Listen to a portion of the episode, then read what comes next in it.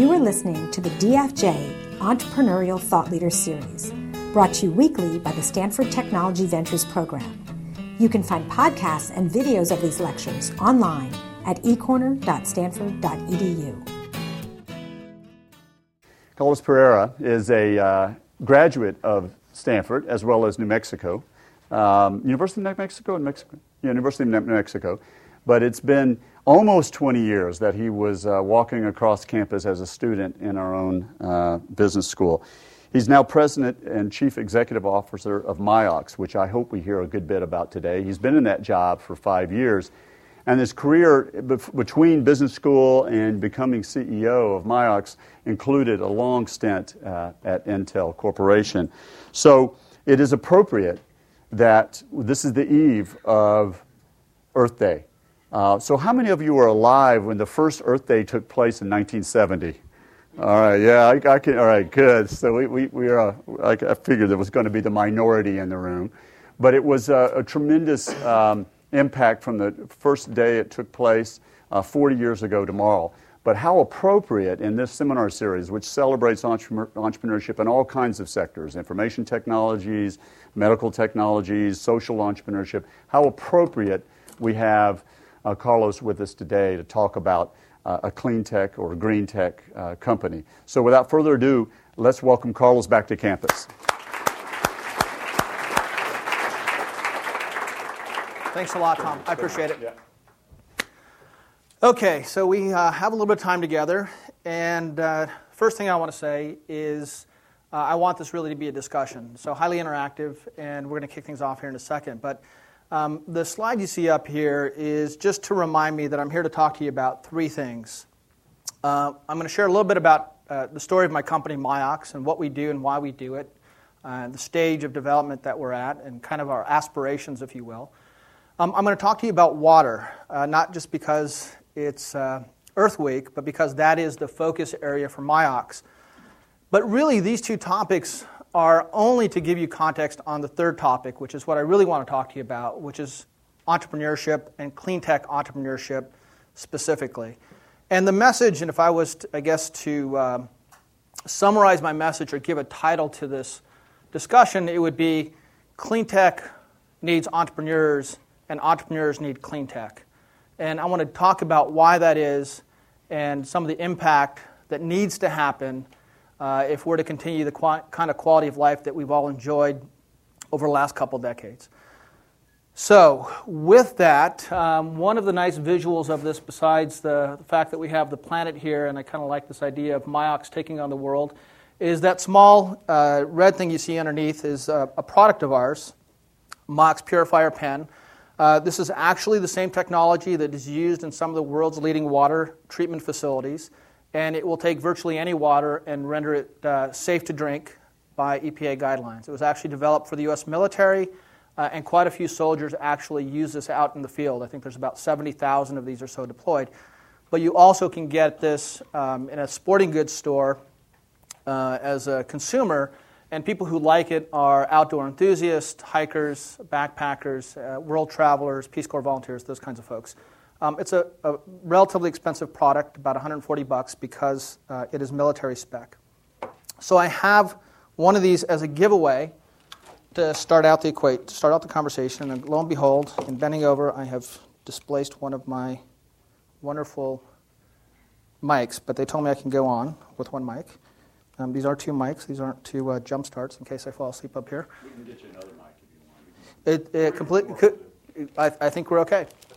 Okay, so I'll be more careful as I bend over. The uh, product comes in two forms. I'm actually going to uh, reach down. There actually is a water bottle, biodegradable, that goes with this. And the product that I'm going to give away uh, is going to go to the person who uh, can answer a quiz question. But to begin with, I just want a, a show of hands. How many people in here have started a company uh, or have aspirations to start a company? How many of you are entrepreneurs or want to be entrepreneurs? Great, so I'm talking to the right audience.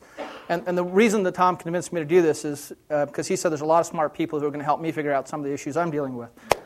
So the first thing I want to do is just uh, by a show of hands, can anybody in here tell me by percentage or by number how many people on the planet today don't have access, regular access to clean, safe drinking water?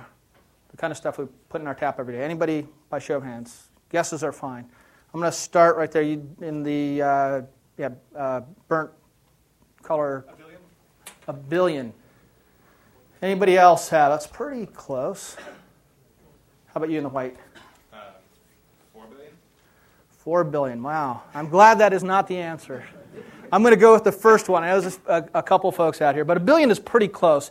It's actually um, about 1.2 billion, or about 20% of the world's population, uh, does not have access to clean, safe drinking water. So, with that, you get a door prize.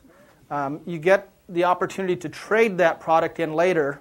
Uh, I'm going to give you a chance to swap it out. There's, so there's a decision yet that you have to, to make before you get to keep that and walk away with it. But uh, for now, it's yours, and, and, the water bottle for sure is yours.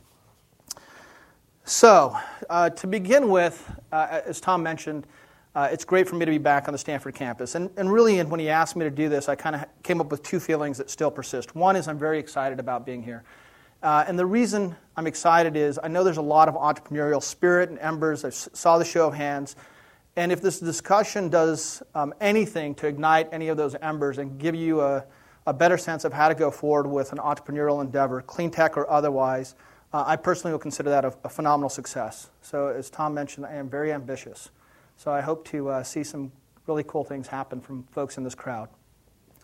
The second feeling, though, was one really of um, humility. You know, I feel humble for being here. And, and the reason for that is I looked at the list and I watched some of the podcasts from some of the folks who've been here before, and it's an impressive who's who. For those of you who are just getting exposure to this program, we're talking about household names of Google and Intel and others, and a lot of really neat success stories that people were able to look back and talk about what made their endeavor successful and all the lessons they learned.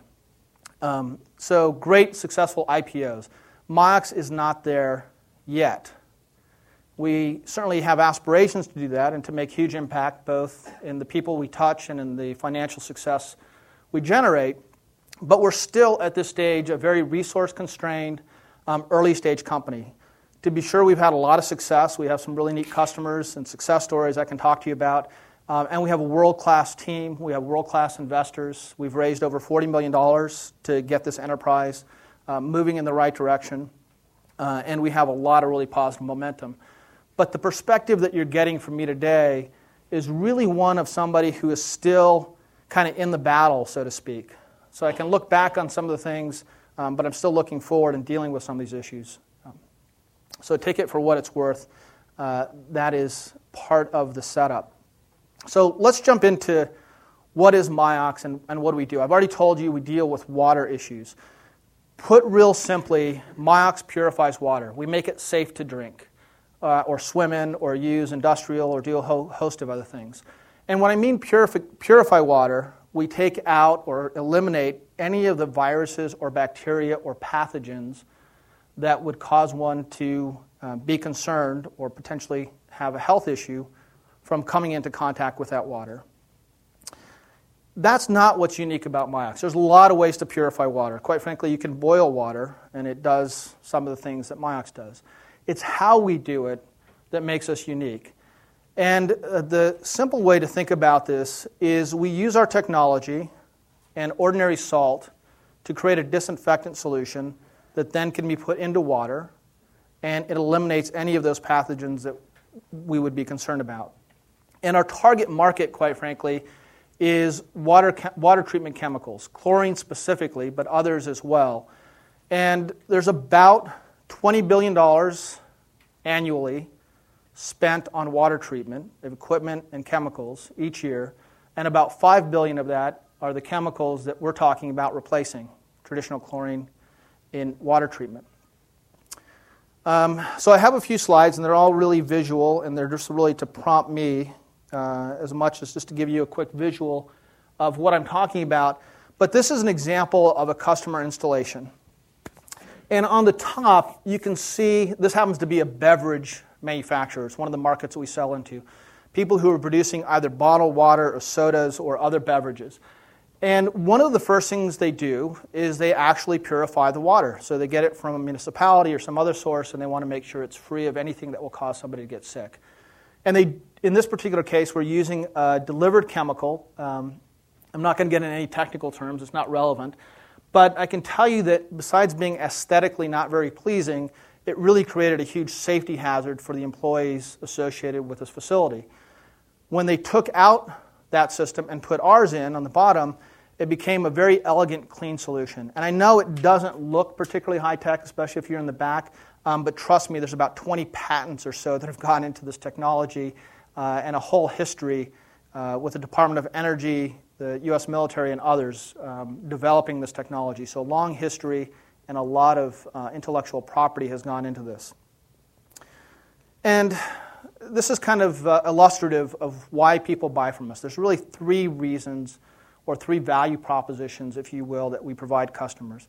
The first is safety, and I'm going to come back to that in a second and talk about why traditional chemicals pose such a safety hazard and therefore an opportunity for Miox to displace them. Um, the second one is quality, and I'm not going to get into this in detail, but um, suffice it to say that when you treat water with traditional chemicals, you can get the desired effect in one sense, but create a lot of undesired byproducts. Some of that is uh, in the form of carcinogens, some is smell and taste, odor, and taste and odor issues that you might associate with, um, say, a swimming pool, that chlorinous odor. Uh, our systems basically work in a way that eliminate a lot of those undesired attributes. But the third reason, and the, and the key piece and a key theme of all of this, is we offer a value proposition of economics. That is, we save people money from how they were doing things before uh, to what it looks like once they use our equipment. And in the particular case of this example, I think they uh, paid for the system in less than a year, and over the span of a five to seven year lifespan, uh, 80% reduction in overall costs. So let me take a step back and talk to you about um, chlorine for a second, which again is my target market. I want to replace everywhere you use chlorine in your swimming pools, in drinking water systems, in uh, beverage manufacturing, etc. But chlorine is um, a large market and it's been around in water treatment for good reason. The graph that you see up here um, is really just to show you that we didn't always treat our water, and this is in the US, um, but unfortunately, you could actually apply the same uh, type of curve today to places that are not treating water uh, at the same level that we, we do here in the developed world.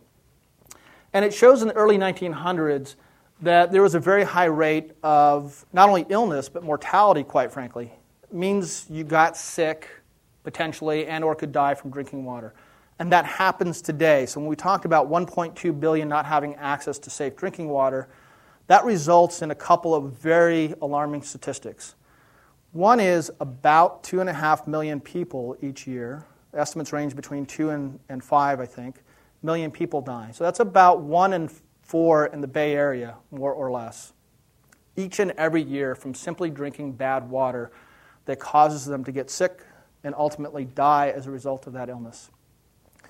I think even more alarming is estimates are that half, one half of all hospital beds in the world at any given time are occupied by somebody, or I'm sorry, um, are occupied by somebody who drank bad water or didn't have access to sanitary conditions as a primary reason why they ended up in that hospital bed. So it's a huge health issue.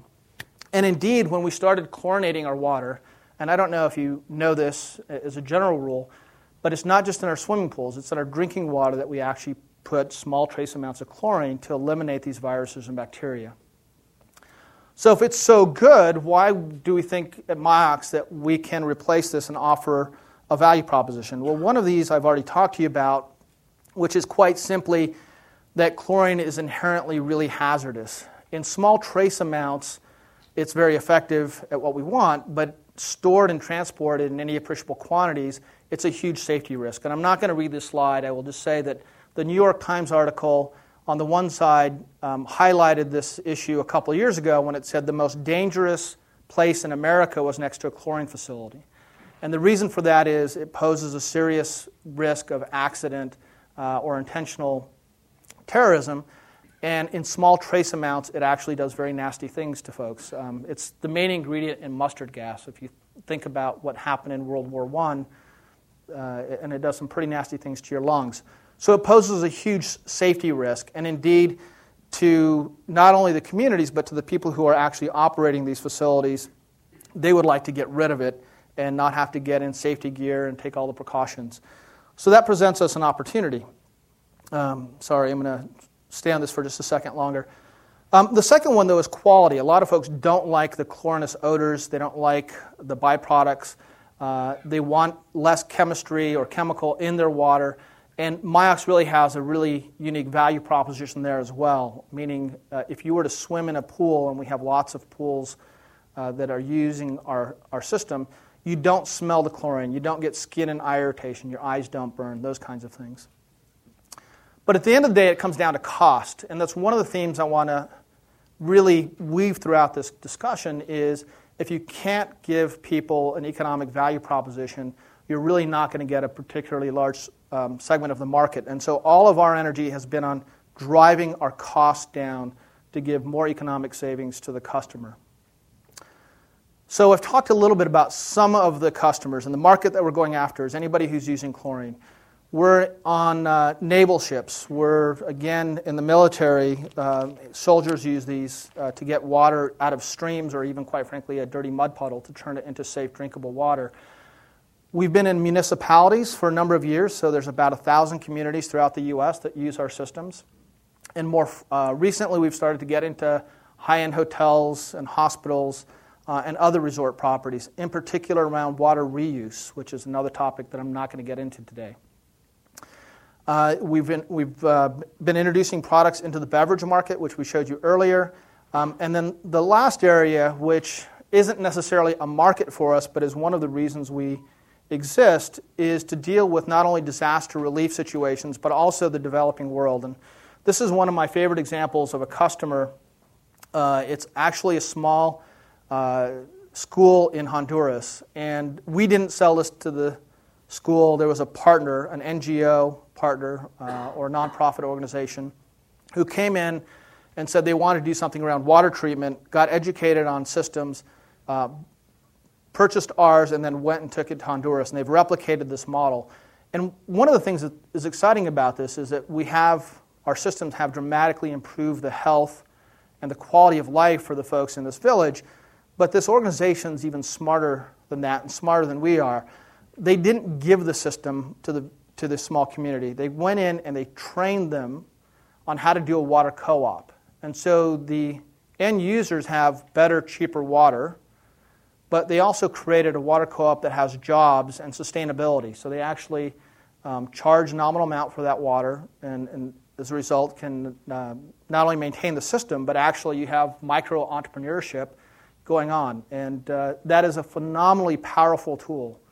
Um, believe me, when you can get folks that can improve their quality of life and your product is helping do that in two ways, it's really, really fulfilling. So I'm a little behind schedule. I'm going to move uh, quickly and talk about why water. And uh, I'm going to rifle through some of this. So if you, I don't hit on something or it doesn't quite make sense, you'll come back and you'll quiz me on it later in the questions. Um, I'm not going to read this at all. I just want to show you the blue and the yellow and orange colors. This is a world map. And really, when you think about water, which is a very complicated subject that we all take for granted, there's two dimensions of water that I just want to uh, communicate to you.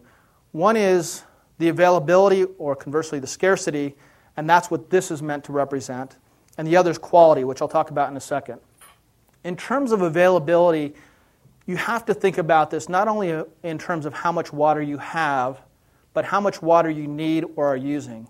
And so counterintuitively, there's a lot of areas that are very arid, meaning that it doesn't have much water, but there's not a high stress load. There's just not a lot of water usage. And conversely, there's places like the US that have a lot of water on relative terms, but we use so much for agriculture, for power.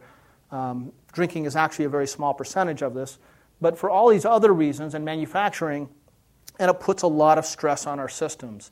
It means that we're depleting our aquifers, we're depleting our lakes, and if we don't figure out how to either reduce consumption or um, regen, or I'm sorry, water reuse, we're going to run into some pretty serious issues, and indeed we already are. You see this in places like Southern California, um, Phoenix, Nevada, all these areas that have actually had a lot of development have very little water. One of the ones, and it's really hard to see on this because it's so small, but Florida. Who would have thought Florida has a water issue? Tremendous water issue because most of the water there is unusable in its current form. Um, just as a small aside, uh, I'm a true believer that there's really not a water scarcity issue net net. It's really one of how much energy you have to put into the water to get it where you want it and, and the condition that you want it. So, a lot more energy going into water to get it in the places that we want it, in the condition that we want it. So, I'm sorry, your name, who uh, guessed 1 billion, which was pretty close. I guess you're 20% margin of error. Uh, true. True. So, I'm going to give you a, a choice. Wow. Okay. This is uh, a little bit different than what I thought because the other one spilled, but you get a choice. You can either drink this water or you can drink this water. And if you choose to drink this water, I get the pen back. And if you choose to drink this water, you can keep the pen. No, I'm just kidding. Here. I won't, I won't, I won't walk you through that. Um, I do want to just quick, take a quick demo of the pen so you know how to use it. It's a personal device that uses lithium camera batteries, salt on the top, which is like our large systems, and the technology inherent in here is one of electrolysis. So we're taking uh, the salt molecule, sodium chloride, we're stripping away electrons in simplistic terms, and we're creating other chemicals. And at the end of the process, we have a very safe but powerful disinfectant that does everything that chlorine does, but it does it much better. And it's kind of uh, chlorine with peroxides is kind of the, the way to think of this. Um, normally, what I would do is I would immerse this in water, get a little bit here. I've already done that process and I would press a button, and we'll see if this works. Uh, you can see, perhaps some of you in the front row, a fizzing effect. It's kind of an Alka Seltzer like effect. That's actually just the hydrogen that's being liberated in the process. And now I have a safe but powerful disinfectant. And if I uh, have a stir, unfortunately, but I think over a couple minutes, um, that should actually help change that from a really nasty looking color to something that, that uh, Drew, even you might want to drink later on. We'll see. So that's kind of how the technology works. On a large scale, we actually don't do this in little batches, we do this in high volumes. So, water quality uh, is a big issue as well, and I'm going to move off of this pretty quickly, but this is a picture of actual tap water taken from a municipal system here in California. Uh, I know the Notre Dame folks are already kind of laughing. How you guys got to drink this stuff? Um, it's actually don't be too alarmed. It's actually Southern California, I think, that this community resides in. um, but it's horrendous. It's horrifying. You would not want to drink this. And it's not just what you see in the water, it's what you actually don't see in the water that's going to cause you to get sick and potentially violently sick. This is an issue that people get um, increasingly. Um, there is a lot of confusion about it, to be sure, but when they did a recent Gallup poll and they asked people what are the concerns they have around the environment, water, drinking water pollution was number one um, more than twice as often mentioned than global warming. So, water is a big issue. And the last slide I have on this, before I talk about clean tech entrepreneurship, which is the real focus of this, is water really sits at this intersection of these trade offs. And the, the example I'll give is if you go back a couple of years, you, you can remember when we were talking about growing our way out of oil dependence. We were going to have enough corn to create enough ethanol that we didn't have to import oil at the rate that we were doing it. Turned out to be a not very well thought through idea because when you consider the amount of water and the amount of power you had to put into that system to get something out, you had two, two problems. One, you were impacting agriculture and food, and two, there was actually a questionable return on that investment extraction, if you will. The bottom quote actually comes from some experts that have, uh, or at least one expert, who has looked at the China situation, its ongoing economic development, and was quoted as saying, China, you can have more semiconductor factories or more food, but not both. Water is a limiting factor. So, again, very complicated topic. Hopefully, I've, I've uh, touched on um, the major reasons why Miox is focused at water. And it gets me to the third topic, which is the most important one, which is clean tech entrepreneurship and why entrepreneurs need clean tech and clean tech needs entrepreneurs. And I heard Tom or Professor Byers uh, talking earlier about how Miox wants to achieve scale. I think that's a great way of putting it, but in my terms, the reason most people choose to be entrepreneurs is because they want to have an impact. They want to make some kind of impression. And just as a quick uh, digression, impact really has a couple of key dimensions. And what I mean is, you can have a very profound impact on a small number of people and have a significant impact. Or you can have a very small impact, but a very broad reach, and also create uh, quite an impact. But in reality, and one of the reasons I think clean tech is so compelling is what a lot of entrepreneurs look to do is have world changing ideas on a very large basis or platform. And clean tech just flat out offers more of these opportunities than just about any, any other technology um, area that I can think of. Or put in completely different terms, does the world need faster downloads? Probably not. We certainly appreciate them. Do we need better social networking sites? Probably don't need them. Do we often value them very highly? Of course.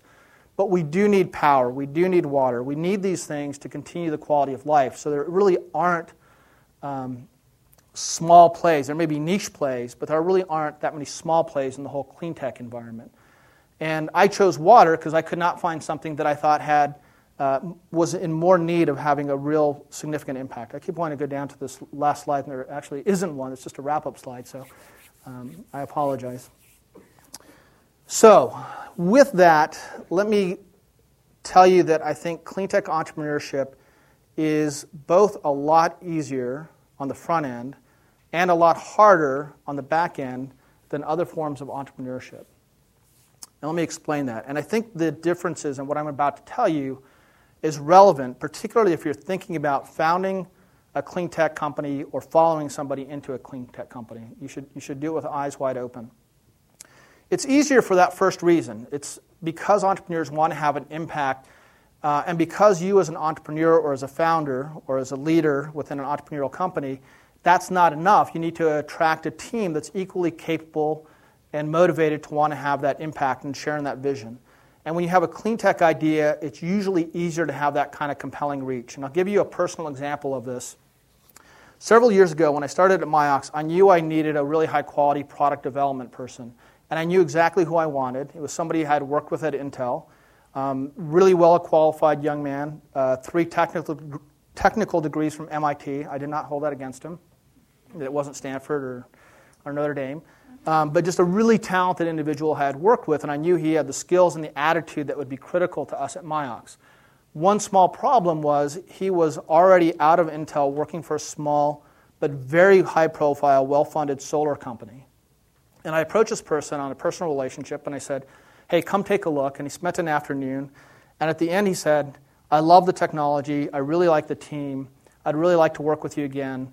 I cannot leave the solar company. We're doing world changing things and I have a positive social impact. And thank you very much. It's not going to work out. Um, starting to from the bottom up. So I gave him one of these pens, and three months later, he came back and he said, Hey, is that opportunity still available? I jumped at the chance, I hired him, and he's been tremendously key to our success since. But later on, I learned what had happened. He got hooked. And the way he got hooked was he went to South America with his family and lived in a situation where he did not have access to drinking water on a daily basis. His was the only family that did not get sick over a couple of weeks.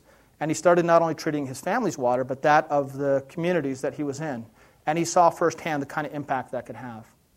So he came back, and later on, I actually learned that that solar company had offered him more money, but we gave him something that they couldn't, which was an even bigger emotional or moral paycheck, if you will, in the equation. And so, to the degree that you want to have an earth or world changing idea, it's great that you can enlist other folks, and you just need to be aware of that power because it is a really powerful mechanism. People want to make a positive impact, at least entrepreneurs.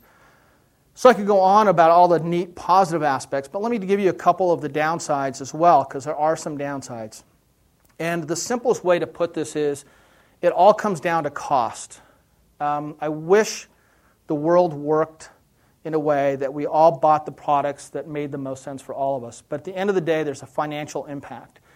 And A lot of people forget that in clean tech. They come up with these world changing ideas, and folks say, hey, I want to go follow that, I'm compelled.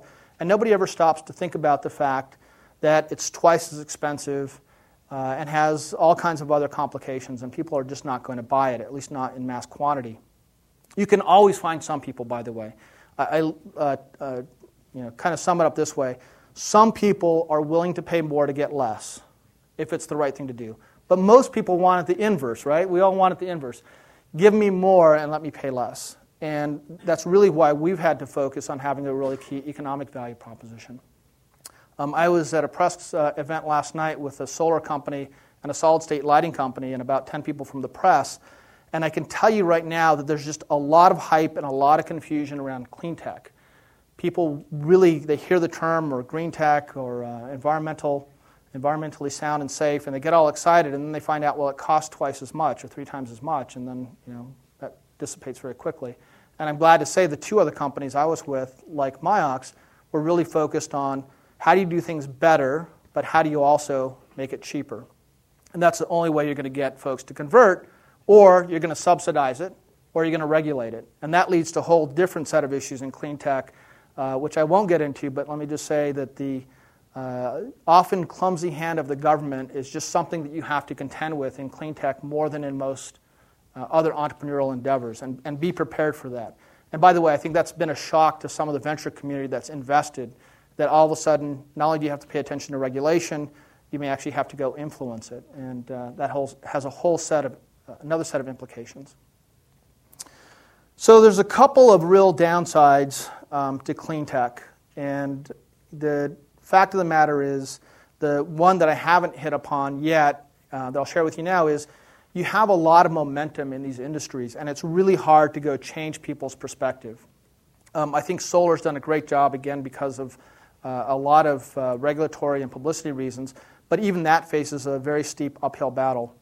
In our particular industry, um, we have folks that have been doing it the same way for years and years and years, and getting people to change when they've done it this way for 20 or 30 years is just difficult. And the, the quick personal anecdote I'll share with you on this is when I first took over at Miox, and I'm in the water industry, um, I had the opportunity to, I was invited to go to a trade association where there were, there were going to be executives, about 30, from other water companies, from really small to GE.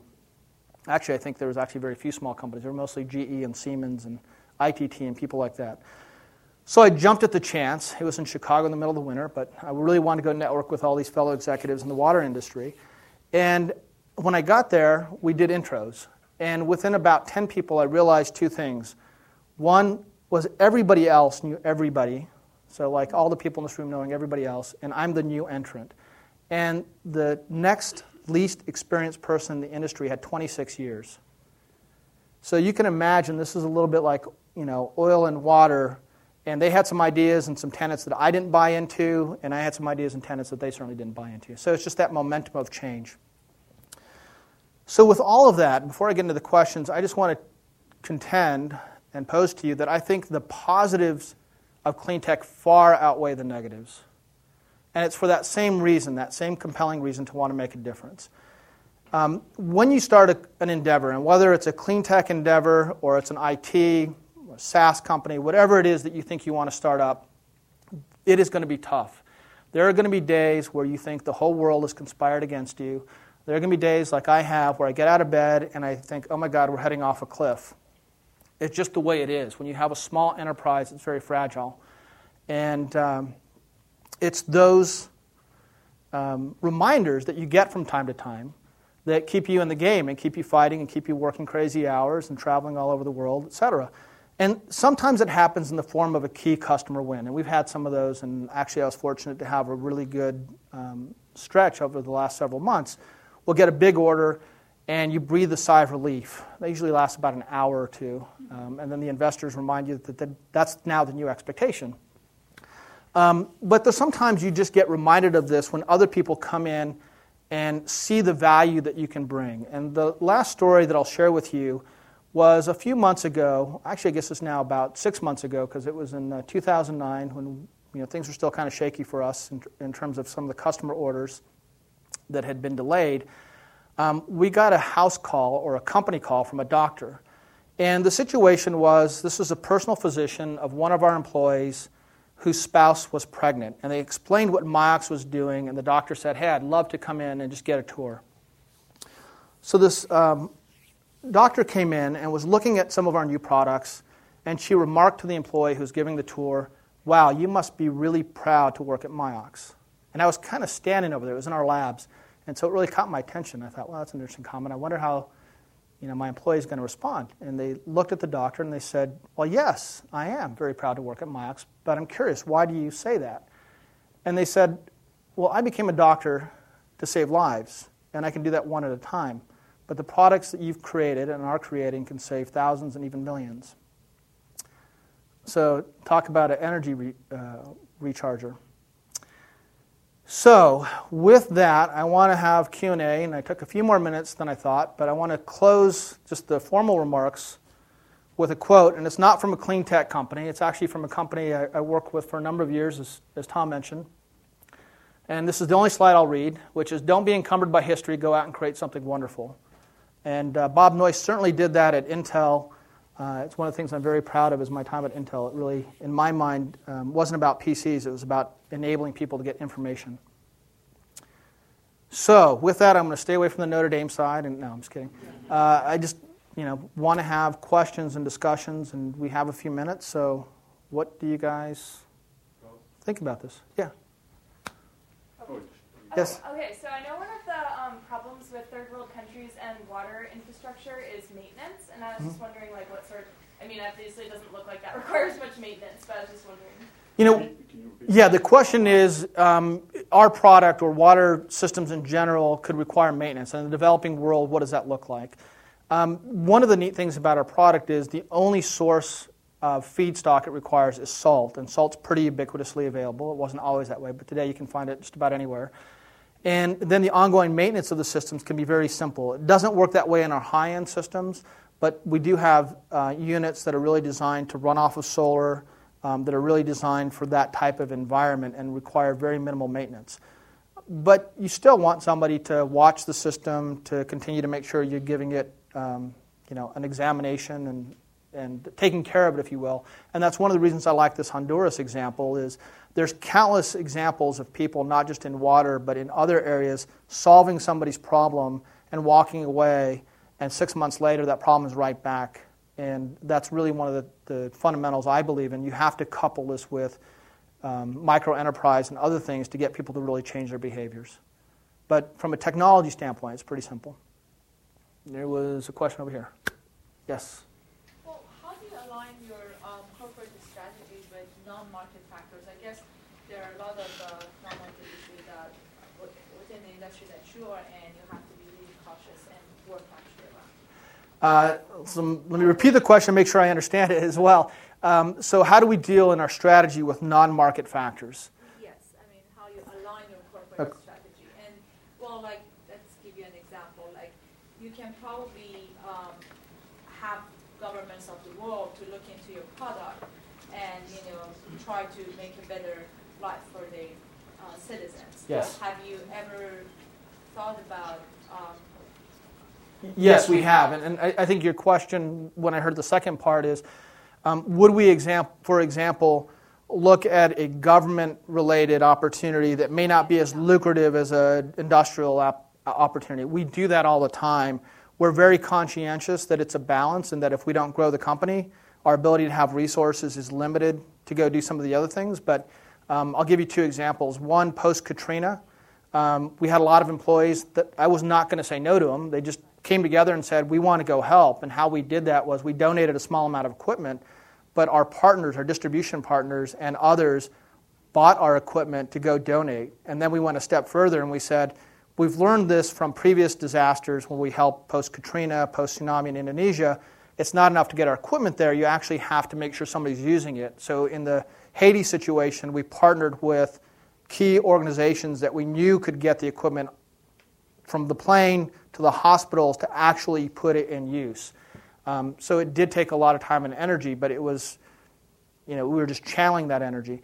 Uh, to the uh, another example for the government, we actually just sold 170 systems. So there are 170 communities in Mexico, one of the poorest regions, that will get state of the art water treatment, but the government was one part of it, and a key corporate player, partner, um, a, a Coca Cola bottler, was the other group in making that happen.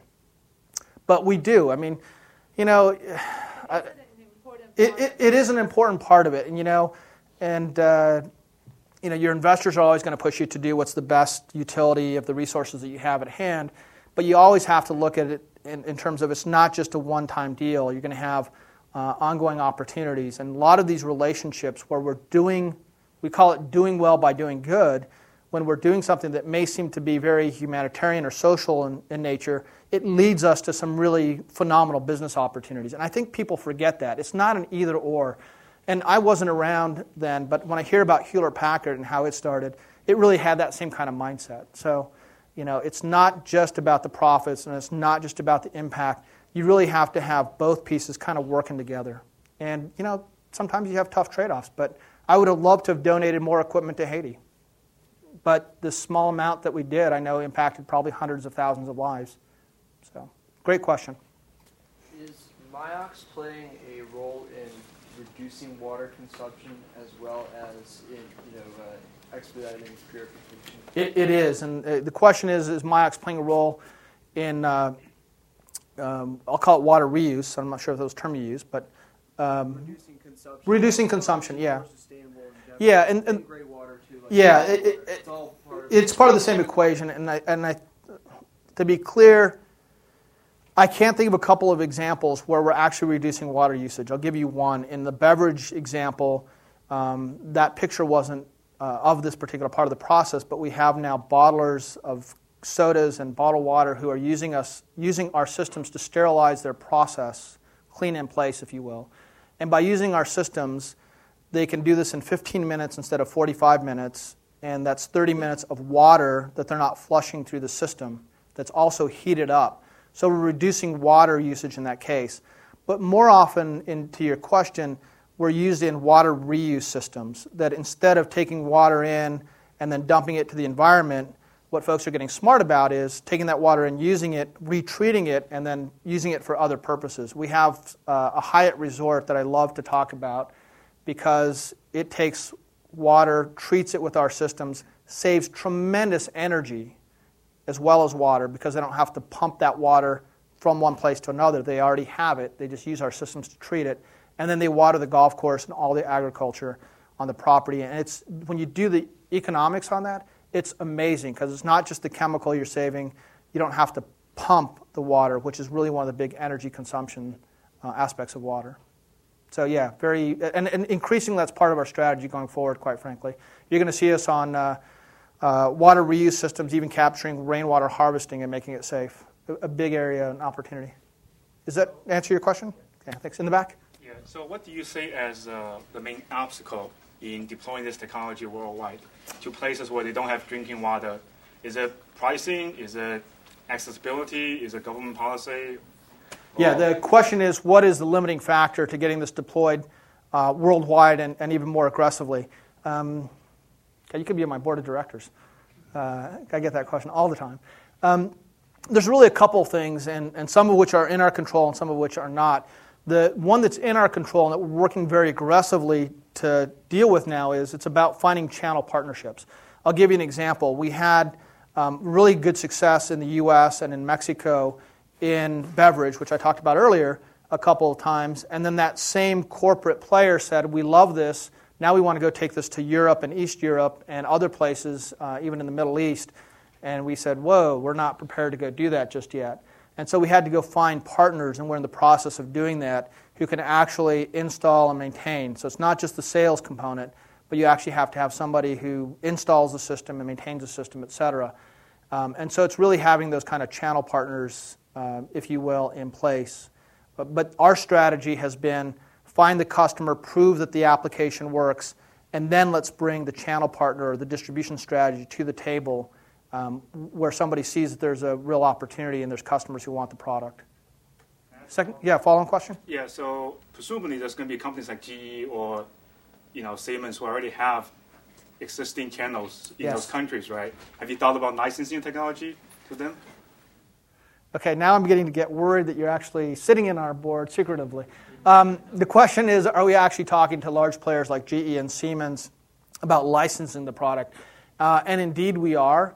Um, not to be specific about it because this is work um, that's still in process. But uh, yeah, for us, we know that we cannot get to all these markets simultaneously, and that one of the best ways to do it might be to license uh, as well as to, to provide distribution access. Um, Siemens is a company we're very close to. Uh, several of our key executives and one of our board members um, were part of the Siemens network at one stage. But we, you know, we talk with all of those large companies, and that, that is a key part. And that's one of the issues of, of scaling up a clean tech company, right? It also gets to that earlier comment that I said. You know, people like to buy from people they know, and, and clean tech industry, um, industries in general, because of that momentum factor I talked about, it's even more important to think about who you're selling with or through because their brand name actually means a lot in some cases. Not just because of who they are, but because people are resistant to change. But if it's good enough for GE, or if it's good enough for Veolia, or it's good enough for Siemens, uh, you know, then it says something about the product quality. So that is a big part of the strategy. Yeah, in the back. Just curious how you think about in your sector of the clean tech industry, you're, you're in a sector that you have the ability to have a technology that can be tested in, in a relatively low capital intensive manner relative to the rest of sort of clean tech. Mm-hmm. And I'm just curious how you think about, in terms of actually testing a technology and where you'd want to focus, if you thought about those two things in the sense of, you know, it cost it could cost $100 million to test a brand new solar technology. Mm-hmm. It still has the same binary outcome of go or no go versus something where you can uh, test it on a small scale. So when you say, you know, you encourage, when you think of like long-term sustainability in the next step of a sector, can you comment on how you think the rest of the clean tech industry sure, takes sure. that step? Um, I'm going to uh, repeat your question, and I'm, I'm, i may modify it a little bit. So give me liberty, and if I'm not answering, just uh, let me know. Um, I, I, think the question was it seems like, and I think if this is your assertion, this is correct, that our technology isn't as capital intensive to test in terms of the development of the technology. It actually has a lot of rigorous testing, though, in the sense probably more than is apparent because it goes into EPA drinking water standards. And so the military tested this extensively. Um, for us to have public drinking water system usage here in the U.S., there's a tremendous amount of regulatory oversight and hurdles that you have to go through. So it is a very rigorously tested device, probably much more than solar and hydro and other energy related um, clean tech devices that I can think of in terms of is it um, certified, if you will, by the relative agencies. Um, the other part of your question, though, I think is spot on, which is to develop the technology wasn't as capital intensive as, say, developing a new solar fab, where you not only have the technology issues to deal with, you also have the capital intensity associated with ramping up production. And I think that's one of the things that the investment community is coming face to face with in clean tech very quickly is if you look at the way the venture capital community is set up, for the most part, and there are exceptions, it's really set up to take smaller bites at the apple, five million, you know, let's see this with a couple hundred thousand or a million, get to proof of concept, then put a couple million in, then we'll get to revenue, and then we'll put a couple more million in. And you know, you have 10 million in for a company that, you know, if your Facebook is worth billions, but if you're, you know, kind of a normal trajectory, maybe you're, you know, worth two or three or four or five times that, you know, good outcome. And you look at a solar company, which might take 200 million on an extreme case to get ramped up, and then only to find out you're not cost competitive, et cetera, that's a really big investment chunk. And I think that has already played itself out to some degree, and the investment community is getting more thoughtful about how to either share that cost with either large companies or governments or others um, or how to figure out novel ways to get to proof points quicker and more inexpensively. But that is one of the big hurdles in clean tech is you just got to look at the money in versus the money out. And if, you know, and if the bet is a billion dollar bet, it better be a $10 billion potential return because, you know, it doesn't make sense otherwise. But that's a great question, a great observation about clean tech. Yeah, I've got a question for you on pricing. Sure. Uh, just going back to, I think it was your second slide where you had the treatment system that a company had installed. Um, and you said that the payback time for that system was less than a year. Correct. And that the company had an 80% reduction in costs over a five to seven year period. But you also said during your presentation that the selling point for uh, your product is that it's better quality. It's better quality over the current existing systems.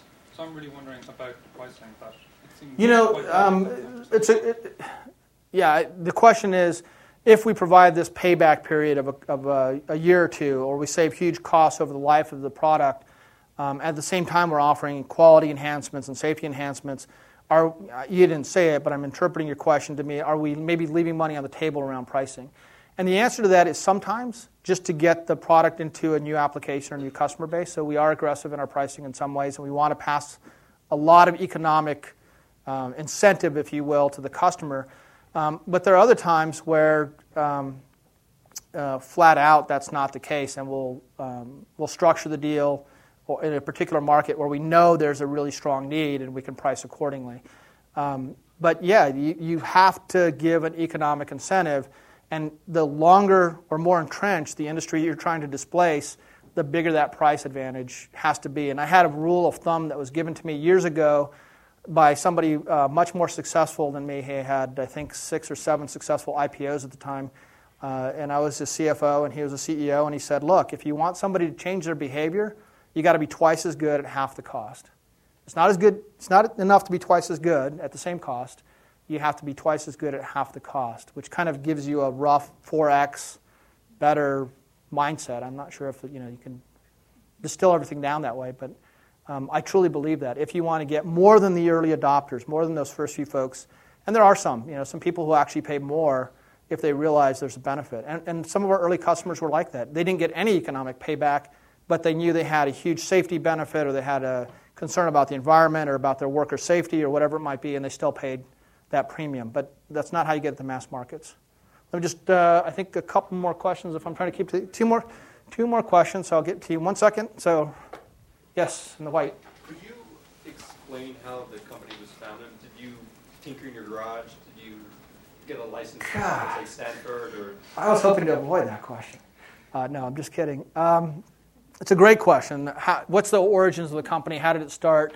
Um, was I tinkering in my garage, kind of like uh, you know Steve and Steve with Apple, um, or a lot of these stories we read about? Um, the simple answer is no. Um, I'm actually not even the founder of the company, and the company itself started many years before I joined it. It was really a bunch of um, ex Los Alamos Labs scientists who were working for the government doing some novel research funded by the Department of Energy and the military. And they came across this technology and this product, and they started doing what good engineers do. They started building some and selling some and building more and selling more. Uh, and um, I came across it, and it was very much focused at military and government applications.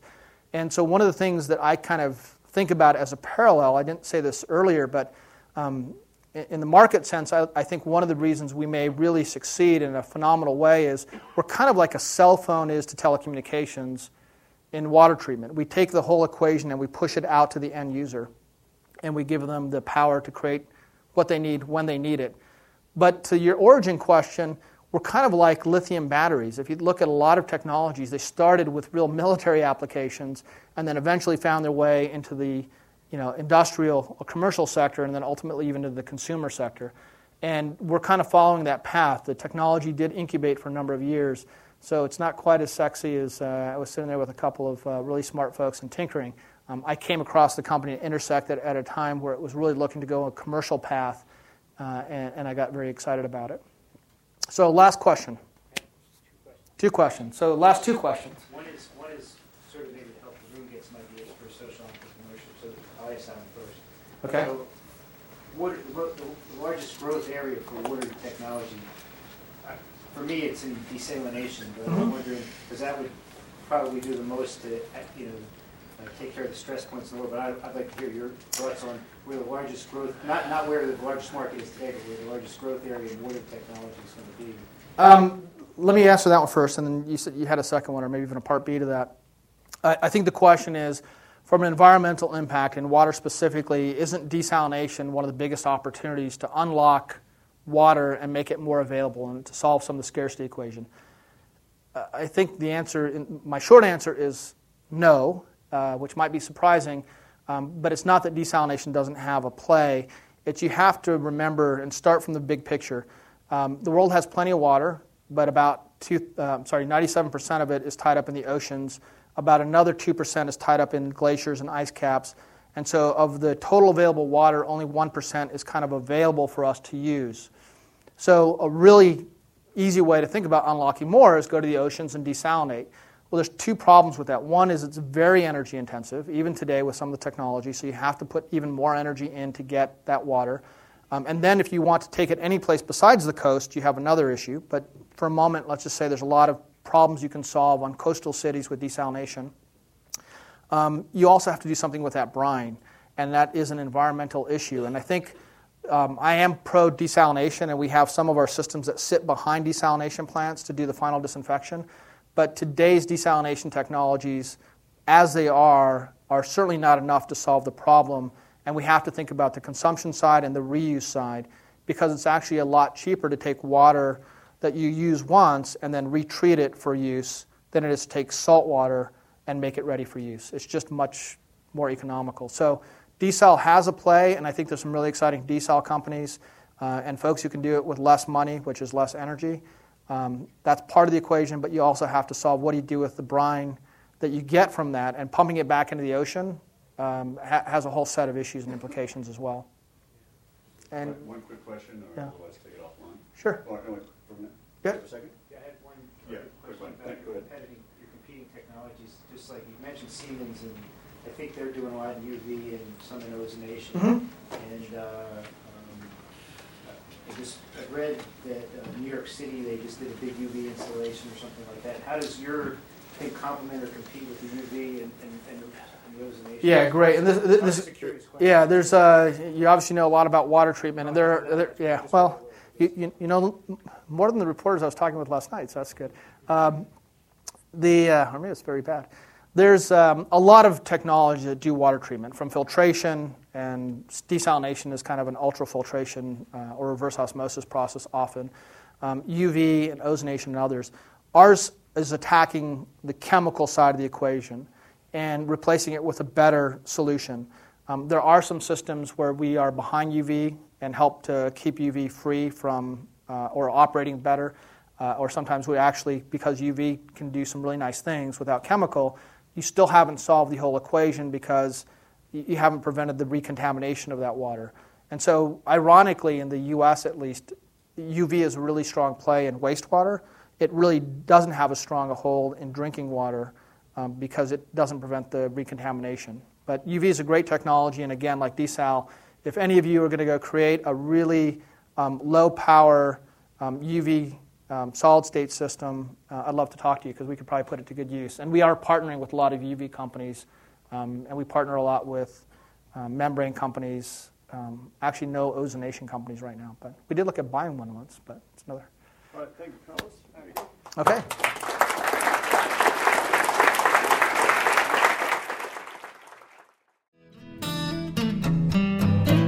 You have been listening to the Draper Fisher Jurvetson Entrepreneurial Thought Leader Series, brought to you weekly by the Stanford Technology Ventures Program. You can find additional podcasts and videos of these lectures online at ecorner.stanford.edu.